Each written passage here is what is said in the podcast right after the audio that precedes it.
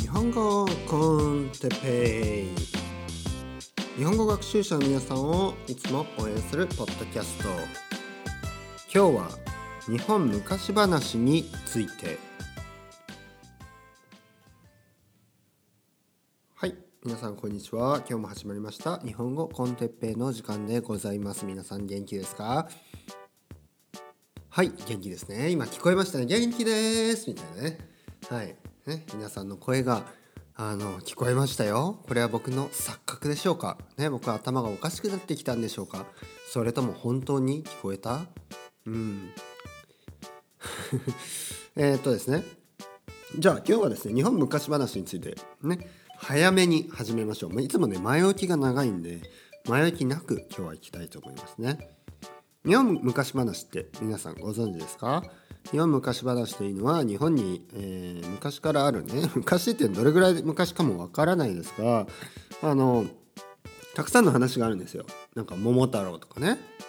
あの浦島太郎とか金太郎とかねみんな太郎がついてますね。僕の甥っ子も太郎がついてる名前なんですけどまあ日本、日本人っぽいね名前ですね。太郎なんとか太郎とかねあとカチカチ山とかね鶴の恩返しとかねあの聞いたことあることあるタイトルありますか？うん、いろいろあるんですね。はい、でそういう昔からあるような話昔どれぐらい昔かはまあちょっと諸説あるでしょうがまあいろいろねある話で子ども向けにそういう話があ作ら、えー、作り変えられてですね多分オリジナルの話はもうちょいちょっと怖かったりするんでしょうけどあの子ども用にね、えーまあ、分かりやすくまとめられてる、ね、短くえーまあまあ、訳されてるようなあ本のことを、まあ、日本昔話シリーズがたくさんあるんですよ。で僕の手元にも今、まあ、スペインに住んでいますが僕の手元にもあのうちの親がですね送ってきてくれたあの本がいくつかあります。で浦島太郎今日はねちょっと浦島太郎をちょっとね読んでみたいと思うんですよ。これねすごい変な話なんですね。ちょっと変なんですよ。まあ、じゃあちょっと端折らずにね読んでみましょう。昔浦島太郎という漁師がお母さんと暮らしていました。ある日のこと、太郎はいつものように小舟で釣りをしていましたが魚が一匹も釣れません。うんね悲しい、ね、魚が釣れない。仕方ないや、今日は帰ろう。太郎は浜に上がりました。砂浜で子供たちが騒いでいます。近づいてみると、小さな亀を棒でつついていじめているのです。おらおらおらおら、ね、この亀野郎みたいな。小さな亀は目に涙を浮かべてもがいています。うー、やめてよみたいなね。逃がしてやりなさい。弱い者をいじめてはいけないよ。太郎は言いました。じゃあおじさん、この亀を飼っておくれよ。ね、僕はここで気づいたんです。あ、太郎おじさんだったんだ。ね、うん。太郎もね、これ絵の中では子供みたいに見えるんですけど、あの太郎はおじさんで、これ子供もね、まあないや。はい。太郎がお金を渡すと、子供たちは亀を置いて帰っていきました。ね、金を金を渡してね、あの子供をあの帰らせると。もう子供も子供だし太郎も太郎でね、うんえー、お金で買収した、ね、お金で物を解決した太郎ですね。かわいそうに痛かっただろう。太郎は亀を手に乗せると砂を払ってやりました。不思議な色のきれいな亀です。もう捕まるんじゃないよ。太郎は亀を海に逃がしてあげました。亀はしばらく泳ぐとぷかりと波に浮かんで振り返り頭を下げました。そして海に消えていきました。バイバイ。次の日、太郎が海で漁をしていると、大きな亀が泳いできました。太郎さん、昨日小さな亀を助けてくださったお礼に、竜宮城にお連れします。ね、とこういうあのジャイガンティックなですね、どでかい亀が日本語であの太郎に話しかける。もう太郎は別にびっくりしないんですね。あの太郎はあのその竜宮城と呼ばれるね、えー、あの海の中にあるあのお城にね、亀の背中に乗っていくんですね。で、亀は背中に太郎を乗せるとザンブリとザンブリね、なんかわわかんよくわかんないあの擬音ですけど、なんかこう中にザーンみたいな、多分そういう音だと思います。ザンブリと海に潜りました。昆布やサンゴの森を抜けると急にあたりがキラキラ光り始めました。ね、この時点で太郎はあの海の中をあの移動してるんですけど、亀の背中に乗ってあのまず息はできるのか、ね、酸素はあるのか、ね、もしくはもう太郎は人間じゃないのか、もうすでにねこの辺から怪しくなってきます、えー、貝殻やサンゴ真珠がキラキラ光る竜宮城に着いたのです。驚いている太郎を美しいお姫様が出迎えました。昨日はありがとうございました。私は乙姫と言います、ね、あれ昨日俺こんなやつ会ったことねえぜ、ね、太郎思ってるに違いない。太郎が助けた綺麗な亀は乙姫だったのです。亀に姿を変えて人間の世界を見に行き、子供たちに捕まってしまったのでした、ね、なんか僕はもうすでにねよく理解できないんですね、うん、あの乙姫ね、この人間の姿をした乙姫なんですけど、結構綺麗なね、まあこの絵の中ではなぜかね目も青くて少しねあのヨーロッパ人風、ね、白人風の描かれ方をしてますが、あの、あのー、何亀に姿を変えてあの人間世界を見に行ってたと。でもあなた人間じゃないの、もともとはね、よくわからない、ね、人間の姿をしてるんですけど、あの亀にてか亀に姿を変えずにそのまんまの姿でいけば、あちょっと綺麗な人だなと思う人はいるかもしれないけど、そんなに怪しまれないですよ。でもね、なんで亀に姿を変えてわざわざ、ね、人間の形もともとしてるのに亀に姿を変えて人間世界を偵察に行く必要があるのかと、また僕はね怪しくね、ちょっと 何, 何なんだこの話はとね、またあの日本昔話に対してちょっとこうあのあのなんていうのあの疑問が湧いてくるんですね。太郎さんどうかゆっくり楽しんでくださいね、うん、はい、えー、でもお母さんが待っていますから、ね、太郎はそうやって答えます。心配いりません。太郎さんが留守の間城の者がお世話をします、ね、何, 何を心配いらないのかよくわからないですよね。で、乙姫はきれいな大広間に太郎を案内しました。大広間というのは大きな広場ですね。えー、大きな広間、大きな、えー、部屋ですね。大広間にはごちそうが並び、舞姫たちが蝶のように踊り、えー、踊り始めました。太郎はうっとり、ね、ここでうっとり丸みたいなね、うん、なんなんだいきなりね、いきなりあの。太郎はうっとりしましたとかじゃなくて、太郎はうっとりって書いてますね。えー、乙姫の父親の竜、竜王も太郎にお礼を言います。かっこいい名前ですね、竜王。ねえー、ゆっくり、えー、ゆっくり過ごすがいい。ね、ちょっと竜王の声、うん。毎日が夢のように過ぎていきました。乙姫は広い城の中を案内して、珍しい魚や貝の名前を教えてくれるのでした。ある日、太郎は不思議な部屋を見つけました。がらんとした部屋の中に扉がよっつ並んでいます。開けてごらんなさい。怖いな、いきなりね。どうしたの？言われた通り、太郎が扉の一つを開けると、桜が咲き、そよ風が吹いています。ここは春の部屋ですよ。ね、なんかすごいどこでもドアみたいなね、そういうどあのドラえもんのどこでもドア、どこでもドアみたいなドアがよっつ並んでいて、そのひとつを開けるとそこがねまず春の部屋だったと。そして次の扉を開けるとあ次の扉を開けるとそこは夏の部屋でした。青い空にむくむくと湧く入道雲、セミが元気に鳴き、田んぼでは稲が青々と育っています。うんね、でそのどこでもドアのだいにみたいなね、だいにのどこでもドアを開けるとそこはね夏の部屋だったと。次は秋の部屋です。稲の穂はすっかり黄金色になって重そうに垂れています。やがて空がきれいな夕焼けに染まり、夜になりました。満月が空に浮かんでいます、うん、ね、そのだいさんのどこのドアを開けると次はね秋の部屋だった、ね、でもう分かりますね。次はもちろん最後のと裏返った、うんうん、最後の扉を開けると一面に白い雪が降っていました。真っ白の山に真っ白いの山って書いてるんだ。真っ白いの山に、本当は真っ白の山じゃないかな。うさぎが跳ね回っています。冬、えー、冬の部屋です。さあ雪遊びをしましょう、ね、でまあそんな感じでねどこでもドアもあるし楽しいんですよ、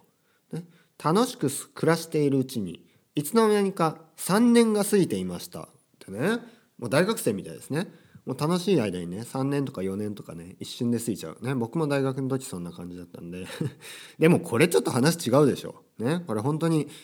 あのお母さんに何も言わずに出てってさんねんね遊んでたって、これはちょっとね僕はひどいと。僕は大学に行くためにね東京に行って、ね、もちろんたまにたまに電話もしたり家に帰ったりねゴールデンウィークとかお盆にはちゃんと家に帰ってたんですよ。でも太郎はねもう何の連絡もせずにあの海の中の竜宮城でさんねん過ごしていたとね。乙姫、美しい乙姫とね。これひどい話ね。まあいいや太郎はふるさとにいるお母さんを思い出しました、ね、おいおい今更かよ、ね、お前今まで忘れてたのかよ、ね、突っ込みたくなりますけど、お母さんは私の帰りを待っている、もう帰らなければ、ね、今更ながらにねこれ太郎は思ったんですね。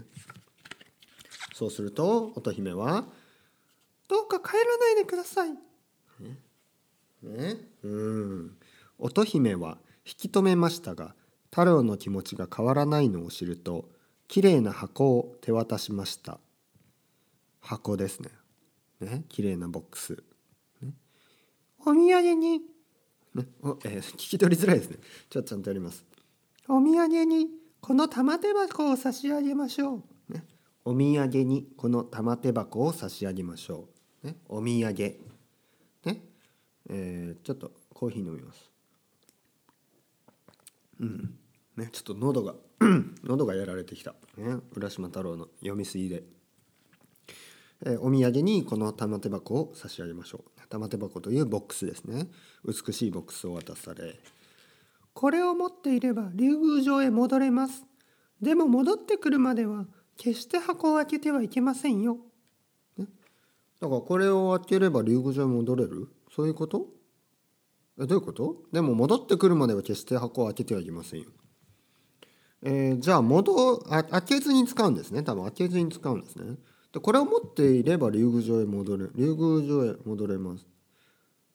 ちょっとね僕にははっきり言って全然理解できないですねこの言葉が。これを持っていれば竜宮城へ戻れます。でも戻ってくるまでは決して箱を開けてはいけませんよ。じゃあ持ってるだけで陸上へ帰れる。じゃあボックスなんでボックスなんだよみたいなね。まあ思いながらもボックスだったら開け、開けるでしょ普通ね。まあいいや。太郎は乙姫と竜、え、竜王にお礼を言うと亀の背中にまたがりました。ね。亀は浜辺、浜辺にりょ、え、浜辺に太郎を下ろすと海に帰っていきました。太郎は家に向かって駆け出しました。ところが家があったところは草ぼうぼうで、辺りの様子も違っています。太郎は歩いている人々に尋ね回りました。すると一人のおばあさんがこう答えたの、こう答えたのです。浦島太郎さんはさんびゃくねんも前の人だよ。何でも竜宮へ行ったそうじゃが。さんねんと思っていたがさんびゃくねんも経っていたのか、ね、今今太郎のこと言葉ですよ。さんねんと思っていたがさんびゃくねんも経っていたのか、ね、もうここも僕は理解できず、ね、まあまあね、まあ、まあ竜宮城では時が流れるのはあの地上よりも早いとね宇宙みたいな感じでね考えてもらえれば理解できるかなと思いますけど、宇宙宇宙宇宙違うの？宇宙の時の長さ？違う違う？違わない？でもぼんやりと浜辺に戻った太郎は約束も忘れて玉手箱を開けました、ね、なんで太郎今開けちゃうのって僕も一瞬思いましたけど、ダメ開けちゃダメって思いながら見てますね。そう、そうすると白い煙が上がってわわわわわ太郎はおじいさんになってしまいました。ね、ちょっと理解不能すぎてもうスピーチレスってやつですね。もう僕は何何が起こったのかわからないです。太郎おじいさんになっちゃった。ね、そもそもなんで玉手箱を開けたのかもわからないし、なぜその玉手箱が太郎おじいさんに変えてしまうのかももう一切わからない、ね。そして最後のこれエンディングです。これもねわけわかんない、ね、理解不能、うん、スピーチです、ね。その時玉手箱に残っていた鶴の羽がふわりと舞い上がり、太郎の姿は鶴に変わりました。鶴の鳴く声を聞いて、乙姫は亀に姿を変え、太郎に会いに来たと言います。おしまい。ね。はい、最後エンディング分かりました？あのこれね、あなみ皆さんの日本語のあのレベルのせいじゃなくて、あのもう理解不能なんですね。はっきり言ってね。あのじゃあ説明しますね。その時ね、玉手箱に残っていた鶴の羽が、うん、なんかね玉手箱の中にね鶴の羽が入ってたらしいんですよ。 な, なんでか分かる。鶴っていうのはあの白い大きな鳥ですね。大きな鳥です、うんね、日本、日本っぽい鳥、はい、で日本っぽい鳥って日本以外いるのかな分かんないですけど鳥、ね、その鳥鶴の羽がふわりと舞い上がり、ふらふら太郎の姿は鶴に変わりました、ね、太郎ね玉手箱を開けた瞬間にまずじじいになって、ね、まずおじいちゃんになっちゃってなんかでその後ねその玉手箱の中 の, あの羽がねフィュンってなって太郎はねまたすぐね鶴になったんです。いやっていうかおじいちゃんになったの何だったのみたいなね、僕は僕から言えば最初から鶴になれよってね、なんでおじいさんにいっかいになってそんでその後また鶴になるの、ね、バンバンって、ね、にかい変わったんですよ。バンバンってもう、もう理解不明、ね、理解理解理解不能、ね、鶴の鳴く声を聞いて、ね、で太郎なんておやじおやじって太郎はね鶴になって泣いたんですよ。キャーとかうわーとかなんかあの鳥のピヨピヨかもしれないです。鳥の鳴き声、ね、そして乙姫が亀に姿を変え太郎に会いに来たと言います、ね、だから乙姫はまた亀になって太郎に会いに来た、ね、うん、あの亀とか鶴、ね、は日本では景気がいいあの生き物とされるんですね。縁起、縁起がいい景気がいい縁起がいい、ね、というのも鶴は万年亀は千年鶴は万年かな、うん、両方長く生きるという、まあ本当はそんなに長生きしないですけど、まあ、亀は実際長く生きるでしょひゃくねんとかねひゃくねんひゃくねんも生きる、まあとにかく長生きをするんでまあいいと、鶴も多分美しいんでいいとね、すごいこうラッキーなあの縁起がいいあの動物と言われてるんですけど、あの話の流れからしてもう全然わかんないですよこの浦島太郎。僕にはね理解不能です。あの日本語自体はあのやっぱりああの日本語英語その外国語も少ないし日本語自体はね結構美しいね。ザブザブンザブンとかなんかあのザンブリとかね海に潜るときこんなんもう全然使わないんですけど、あのなんかそうですね ど, どういうのかななんかこう、うん、ぷかりとぷかりと波に浮かんで振り返るとかね、うん、そういうのもいいし、毎日が夢のように過ぎていきましたとかね、いいですねなんか、うんうん、がらんとした部屋の中にとかね、そよ風が吹いていますとかね、なんか、うんえー、むくむくと湧く入道雲、ね、セミが元気に鳴き、ね、田んぼでは稲が青々と育っていますね。まあこういうやっぱり日本語としては綺麗ですよね。でもストーリーとしてねなんかもうわけわかんないんですよ。太郎一体まずなななんな竜宮城のねその姫様は何がしたくったしたか太郎を太郎をお母さんから引き離してさ。で太郎をじじいに変えて鶴にしてさ、でその後一緒に 亀, に亀と鶴になって何楽しいのこれは一体ね誰が得をしたんでしょうか、ね、この浦島太郎は誰得なんでしょうか、ね、ちょっとその辺があまりにシュールでよくわかりませんね。こういうシュールな話がたくさんあるんで、日本昔話ちょっとね興味がある人はいくつか読んでみてください。子供向けに書かれた短いものがおすすめです。それではまた皆さん、チャオチャオ、バイバイ、スタレゴー。